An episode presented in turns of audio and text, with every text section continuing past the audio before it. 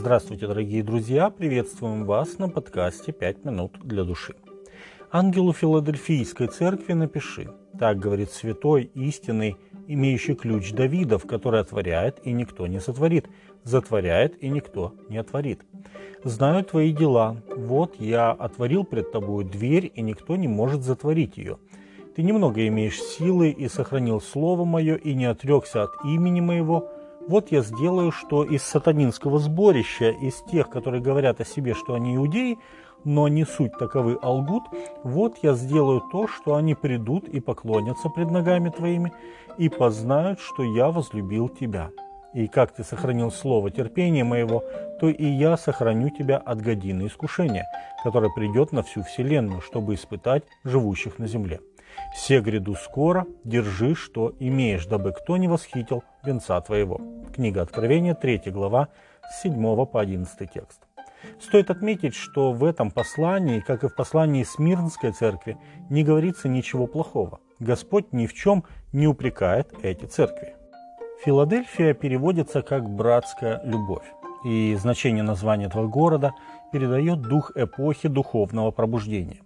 Период с конца XVIII века по середину XIX века отметился бурным развитием миссионерства и открытием многих забытых библейских истин, среди которых стоит отметить истину о втором пришествии Иисуса Христа.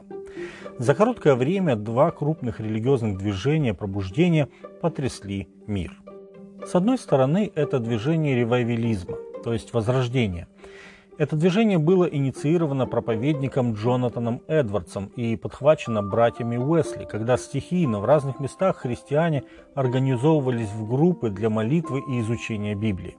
Кстати, в какой-то мере это движение не обошло и Россию, где в начале XIX века интерес к священному писанию так возрос, что царем Александром I был инициирован перевод Библии на современный тому времени русский язык. Работы по переводу, к сожалению, затянулись более чем на полвека и были завершены только в 1876 году.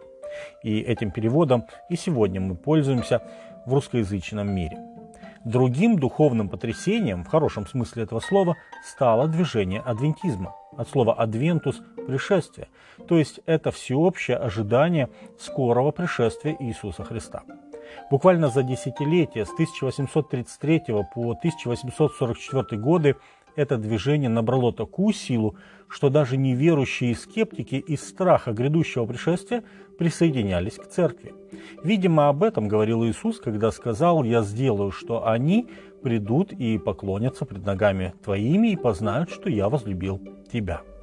Стоит отметить, что движение адвентизма началось с толкования баптистским пастором Уильямом Миллером места из книги Даниила 8.14, где говорится о периоде 2300 дней, который предшествует очищению святилища. Миллер предположил, что так как храма в Иерусалиме уже давным-давно нет, то святилище – это наша планета, а очищение он связал с пришествием Иисуса. Октябрь 1844 года, предполагаемая дата пришествия Иисуса, отметился великим разочарованием. Иисус не пришел, и многие из тех, кто присоединился к движению, отошли, сетуя на потраченное время и духовные силы. Великое разочарование 1844 года стало переломным моментом в богословии, ведь не может ошибаться Библия, и Иисус не мог обмануть. Что-то напутали толкователи – со временем две важные истины открылись адвентистам, то есть людям, ожидавшим пришествия Христа. Читая Откровение, выяснилось, что сам Господь предсказал и это разочарование. В видении ангел дал Иоанну книгу и повелел ее съесть. Мы понимаем это как образ исследования книги.